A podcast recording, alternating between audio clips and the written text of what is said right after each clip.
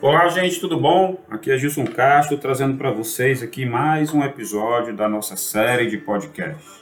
Gente, algumas pessoas me elogiaram muito em relação ao primeiro episódio, assim, eu peço até desculpa a vocês que foi feito de uma forma bem rudimentar, ainda estava aprendendo a fazer, mas esse primeiro episódio ele fala sobre os regimes de tributação no Brasil. Nós começamos aí falando por, pelo que mais af é, é, causa pânico aos empresários. É o que mais aflige os empresários, que é o sistema tributário do Brasil. Então eu resolvi aqui nesse novo episódio de podcast falar um pouco mais sobre os regimes de tributações em que as empresas podem optar. Vou começar falando para vocês um pouquinho sobre lucro real, que é o processo, é o sistema tributário, é a opção de tributação mais complexa dentro do regime tributário que nós temos no Brasil. O lucro real, pelo próprio nome já diz, você vai pagar alguns dos impostos com base no lucro que a sua empresa vai ter. E aí começa a complicação, porque no Brasil são vários impostos. E quando eu falo de lucro real, eu estou falando basicamente de quatro impostos e não um só. Eu estou falando do imposto de renda da pessoa jurídica, estou falando da contribuição so social sobre o lucro líquido, a CSLL, estou falando de PIS e COFINS. Mas, Gilson, todo mundo que, que me fala sobre lucro real fala simplesmente do imposto de renda. Pois é, gente, no Brasil é muito complicado a gente falar de um único tributo. E quando você contratar alguma empresa ou um profissional para fazer um planejamento tributário para você, esse planejamento tributário ele tem que ser muito amplo, ele tem que ser feito por uma pessoa que conheça muito o tributo. Por quê? Por que, que eu estou falando isso para você? Porque dependendo da opção de regime de tributação que a sua empresa vai escolher para determinado ano calendário, para cada ano que você vai trabalhar com esse regime, e ele não é fixo, ele pode ser mudado a cada ano, né? salvo algumas exceções que obrigam que você seja do lucro real, se você for uma grande empresa, fature milhões, ou mesmo se você for um banco ou uma factory, que a lei já traz a obrigatoriedade de seguir o lucro real, você pode escolher qualquer outro regime desde que você pague menos tributo, é claro. Mas quando essa pessoa for fazer um planejamento e você é, é, tem, não é obrigado a confiar 100% em uma única fonte, você pode ir buscar mais informações. E o motivo da gente estar tá gravando esses conteúdos é justamente para quando você for buscar algum tipo de informação, isso está facilmente à sua disposição através dos podcasts. E o formato podcast ele ajuda muito, porque ele você pode estar escutando enquanto faz uma caminhada, enquanto pratica um esporte, enquanto você está esperando é, ser atendido em alguma fila, em algum consultório. Né? Então é o formato ideal que a gente encontrou para levar conteúdo até as pessoas que querem aprender. Então, o lucro real, é, você tem que analisar esses quatro tributos que eu falei para você. Mas você tem que analisar outros tributos, como por exemplo o ICMS, né? se você for uma empresa que vende produtos, que vende é uma empresa comercial. Né? Você tem que observar é, a sua folha de pagamento. Folha de pagamento, para quem escolhe lucro real, o que, que tem a ver? Gente, tem tudo a ver, porque os tributos, eles, eles se conversam, né? E por mais que sejam de entes da federação diferente, os tributos, é, eles podem ser cobrados de forma isolada, mas eles têm a, esses órgãos eles têm convênio entre eles para compartilhar informações, como por exemplo, se você presta um serviço no município de Fortaleza e tira uma nota através do site de, do ISS Fortaleza, essa informação é compartilhada com outros órgãos, como a Receita Federal. Né? Ela é compartilhada com, com com a Receita justamente para saber se o que a quantidade de nota que você tirou, o valor das notas que você tirou é igual às notas que você declarou para apurar um, um, um imposto, lucro real, lucro presumido ou simples nacional. Então, você tem que tomar muito cuidado em relação a isso. O regime de lucro real, né, ele interfere no PIS e na COFINS, que são dois tributos federais que podem ter alíquotas maiores nesse regime de tributação. Aí veja que, que coisa complicada. Se a gente está falando de imposto sobre o lucro, né, isso se torna verdade para o imposto de renda e para a contribuição social. Mas o PIS e a COFINS, ela não é sobre o lucro, ela continua sendo pelo faturamento. Ah, Gilson, mas um contador me falou que é um regime que tem uma alíquota maior. mas existe a possibilidade de créditos, como é os créditos que a gente apura quando vende a mercadoria, como é o mesmo caso do ICMS. Na verdade, a pessoa falou correto, mas foi feita essa simulação para saber que tipo de produto você vende e se esses produtos têm crédito de PIS e COFINS para fazer com que o pagamento do tributo seja menor. Cuidado com relação a isso, tá? E existe também um reflexo, um reflexo sobre o INSS que é pago sobre a folha de pagamento. Então não é sobre o faturamento. Ok? Então você precisa analisar vários tipos de tributos para chegar realmente naquela menor carga tributária que o governo permite que você faça. Que isso aí é um planejamento tributário. Vou aproveitar agora e vou falar um pouquinho sobre o lucro presumido. Tá? Por que, que tem esse nome, lucro presumido? Porque a própria legislação ela diz o seguinte: olha, dependendo do seu segmento, eu vou presumir que o seu lucro seja um percentual do preço de venda e vou cobrar um imposto sobre essa presunção. Daí o nome lucro presumido. Presume-se que se você atua como, como atividade comercial, se você vende um produto, compra e venda de produtos, eu presumo que o seu lucro seja 8% do seu, do, do, do seu preço de venda e sobre esses 8% eu vou cobrar o imposto de renda. Eu presumo, eu, Receita Federal, presumo que sobre a tua prestação de serviço você tem uma margem de lucro de 32%. E aí eu vou cobrar o imposto sobre essa margem. Mas quando ela fala imposto, imposto presumido, ela só está falando de imposto de renda e contribuição social. Né? Mas existe o PIS e o COFINS. E aí, quando você é lucro presumido, as alíquotas são menores para PIS e COFINS, mas não dá direito a crédito como dá direito quando você está no lucro real. Essas atividades também vão ser impactadas é, e precisam ser analisadas ano a ano.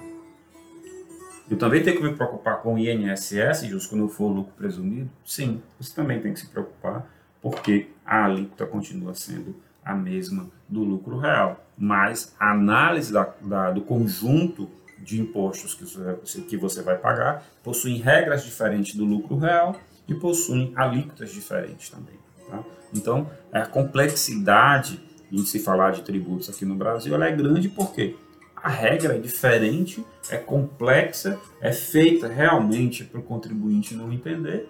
O mal, o, o, a pessoa que passa por mal nessa história toda é o contador, porque a fina força, através de todos os estudos e dedicação, é o contador que faz, é, que luta para que, que isso fique entendível ao cliente e até para ele mesmo, só que muitas vezes a gente não consegue traduzir tudo aquilo que está na legislação. E eu vou falar um pouquinho também sobre o Simples Nacional, tá? O Simples Nacional que todo mundo quer, né? Que muitas empresas querem, que é para pagar menos imposto. Gente, deixa eu te falar uma coisinha aqui. Tá? Para você que não conhece bem o Simples Nacional, ou para você que conhece um pouquinho de Simples Nacional, eu vou te falar. O Simples Nacional talvez seja um dos impostos mais complexos hoje é, de se calcular, porque foi mudando ao longo dos anos. Quando se criou, era super simples, né? O nome depois mudou para Simples Nacional, e aí cada ano foi, foi implementando, foi criando uma coisa nova, todo mundo mexe, e a vida das empresas se tornou mais difícil. Hoje, é, você precisa é, ter várias informações do cliente para calcular o Simples Nacional dele de forma correta. Eu preciso saber se você comprou produtos substituição tributária. O que é substituição tributária? Que aberração é essa? Gente, é uma forma que o governo criou de cobrar antecipadamente um tributo de toda a cadeia é, produtiva de toda a cadeia que consuma um determinado produto, em que ele cobra isso de forma arbitrária. Né? Não, que é isso, não é de forma arbitrária. Tem uma legislação, tem uma regra, tem um, como chegar naquele imposto a ser pago. Tem, gente, tem. Mas isso é uma forma é, de criar, de, de, de, de, cobrar um tributo mais é, é, é antidemocrática que você possa imaginar. Você cobra um tributo imaginando que esse produto vai ser vendido N vezes e que toda vida que for vendido tem um valor de tributo a ser cobrado e eu vou cobrar não de quem vendeu, mas de quem produziu lá na indústria. Não importa quantas vezes o produto seja vendido. Né? Isso tem a ver com o simples? Tem, porque eu preciso saber se o produto que você vende na modalidade simples nacional, uma simples confecção, por exemplo, se você comprou produtos prontos e esse produto teve substituição tributária. Se você não comprou produtos prontos, se você produziu, se esse produto, na hora que você for vender, pelo fato do governo dizer que você é para pagar imposto de substituição tributária, você vai ter que pagar um imposto que não vai poder recuperar e ele se torna custo do produto. Então entenda, independente da opção que você escolha, lucro real, lucro presumido, simples nacional, você precisa analisar todos os tributos envolvidos. Não só imposto de renda e contribuição social, mas PIS, COFINS, ICMS, ISS, INSS da folha de pagamento e vários, várias informações que eu preciso ter para chegar nesse cálculo ideal. Então, quando a gente fala de tributo no Brasil, a gente está falando de um emaranhado de regras e coisas em que é normal o empresário chegar para o contador e para alguém que conheça tributo e comece a tentar é, criar uma regra que não existe. Mas se eu fizer assim, eu vou estar fugindo desse imposto. E se eu fizer de outra forma, eu vou estar fugindo daquele outro imposto. E se eu não declarar que recebi? E se eu não declarar que vendi? E se eu, e se eu, e se eu, e se eu, e vários sis que hoje o governo tem como descobrir todos esses SIS e mais um pouco através do cruzamento de dados de informação. Então entenda, é muito é, difícil hoje burlar o fisco. Por quê? Eu vou partir de uma simples prestação de um serviço. Você prestou um serviço para um cliente. O cliente vai fazer questão de nota. Você vai ser obrigado a tirar essa nota. A nota vai oficializar uma, um recebimento de, de um valor seu empresa que prestou o serviço. Aí vem aquela é, é, grande ideia, grande ideia, né? Eu vou tirar uma nota pelo valor e vou receber outro valor, porque eu vou fazer um, um, um acordo com o cliente, tirar nota só de parte do serviço que eu prestei e a outra parte eu não tiro. E eu chego nesse cliente, levo minha maquininha lá, o cliente paga isso através de cartão de crédito. Pronto, todo o seu plano mirabolante, antifalhas, né, anti-governo, foi jogado de água abaixo, porque você tem uma nota fiscal, por exemplo, de um valor de 100 reais, mas você recebeu na maquininha lá 150 reais. Opa, essa regra, essa conta matemática não fecha. Então é isso que os contadores fazem hoje com a maioria dos seus clientes, é prestar essa consultoria de que, cara, não vai por esse lado que você vai ser penalizado. Não se iluda, todas as vendas de cartão de crédito são repassadas para a Receita Federal, que compara o faturamento da empresa com aquela maquininha, com aquela venda que foi feita através das operadoras de cartão. Essa conta ela tem que bater. Se ela for mais, ela vai ter problema. Se ela for menos, ela vai ter problema. É ela que eu estou dizendo, a empresa. Então, gente, falar de tributos no Brasil é muito complexo, porque a gente, tá, a gente caiu no emaranhado de regras que não adianta você criar uma nova regra para atender a sua empresa com o intuito de pagar menos imposto de uma forma equivocada. Há que se fazer, sim, um planejamento tributário da sua empresa. E eu resolvi falar desses três, dessas três formas de tributação que a sua empresa pode escolher, lucro real, lucro presumido e simples nacional, para que você possa ter noção, pelo menos uma pequena noção, de como é complexo é, calcular tributo no Brasil. O simples nacional, se você é, tiver um dia uma oportunidade de sentar com o seu contador e disser, para ele, cara, abre aí o portal do Simples, vamos, me ensina aí como é que faz um cálculo de imposto de, de, de Simples Nacional a ser recolhido, que você vai encontrar por baixo mais de 70 opções de cálculo do Simples Nacional. Você vai ter cinco tabelas do Simples Nacional que vai enquadrar a sua empresa. Você vai ter dentro de cada tabela cinco faixas de faturamento. E você vai encontrar descontos a ser dado em cada faixa. E você vai ter ainda, quando vai preencher a informação do faturamento da sua empresa, se a sua empresa teve venda de produto, se ela teve venda de serviço, se o produto tem, tem se o total da venda do produto tem um produto com substituição tributária, se dentro da prestação do teu serviço teve ISS retido, se você tem alguma algum benefício fiscal, se você vende algum produto específico com algum tratamento diferenciado. Então, gente, é muito complexo e muitas vezes isso pode gerar erros ou dúvidas para o contador e é humanamente impossível se conhecer tudo sobre todos os tributos no Brasil.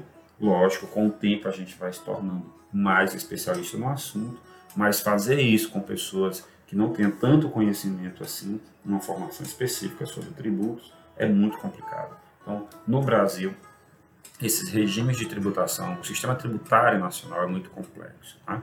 E ainda existem aberrações do tipo que você, ah, eu sou uma empresa prestadora de serviços sob o Simples Nacional é, instalada no município do, de Fortaleza. E eu presto um serviço para é, o município de Eusébio. Aí resta aquela dúvida: eu devo o ISS sobre esse serviço ao município de Fortaleza, ao município do Eusébio? Aí começam a ter interpretações. Uma prefeitura diz que é para uma, a outra diz que é para outra, uma vai reter na fonte, a outra não retém. Aí você recebe o um valor menor e acabou pagando imposto para os dois municípios. Vou pedir de volta, quem vai devolver esse tributo? E aí existe toda uma complexidade. E o cliente lá do outro lado, sem entender ou sem saber o que está sendo feito aí com o recurso dele, ele só sabe que recebeu a, men a menor e isso está causando um problema financeiro.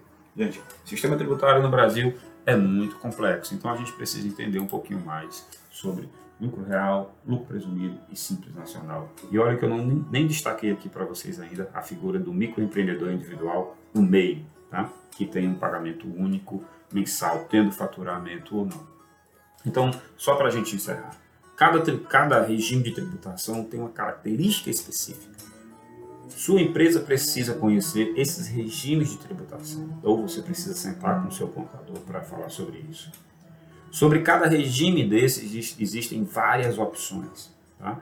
que você tem que levar em consideração. E esse estudo tributário ele é necessário ser feito ano a ano do seu negócio. Porque o que valer, o que, o que foi verdade para a sua empresa no ano passado, pode ser que não seja verdade para, para o próximo ano. Pode ser que as suas estratégias, as suas estratégias para o ano, o ano anterior não sejam as mesmas estratégias para o ano seguinte. E é isso que a gente quer levar até você. A gente não quer, a gente não tem o intuito de sanar todas as suas dúvidas com um simples episódio desse de um podcast. A gente quer levar para você a, a intriga, a, a, necessidade de você conhecer e levar para você um pouco de conhecimento sobre o que é ser empresário e empreendedor no Brasil. Você gostou desse áudio? Você gostou desse episódio? Você já segue a gestão contábil nas redes sociais? Vai lá, segue a gente aí no Instagram, no Facebook, verifica aí no YouTube alguns vídeos que nós temos de esclarecimento dos nossos clientes, do público em geral. Consome os outros episódios de podcast se você não consumiu ainda, vai ter pelo menos um que você vai gostar e vai compartilhar com algum amigo seu, tá? Nós aqui estamos preocupados em gerar conteúdo e conteúdo de qualidade para você, para você que quer empreender, para você que quer conhecer um pouco mais. E não se esqueça, se precisar de ajuda, entre em contato com a gente através dos nossos contatos aí nas redes sociais. E não se esqueça, aqui na gestão contábil, o seu negócio tem valor. Fique com Deus, um grande abraço e até o próximo episódio.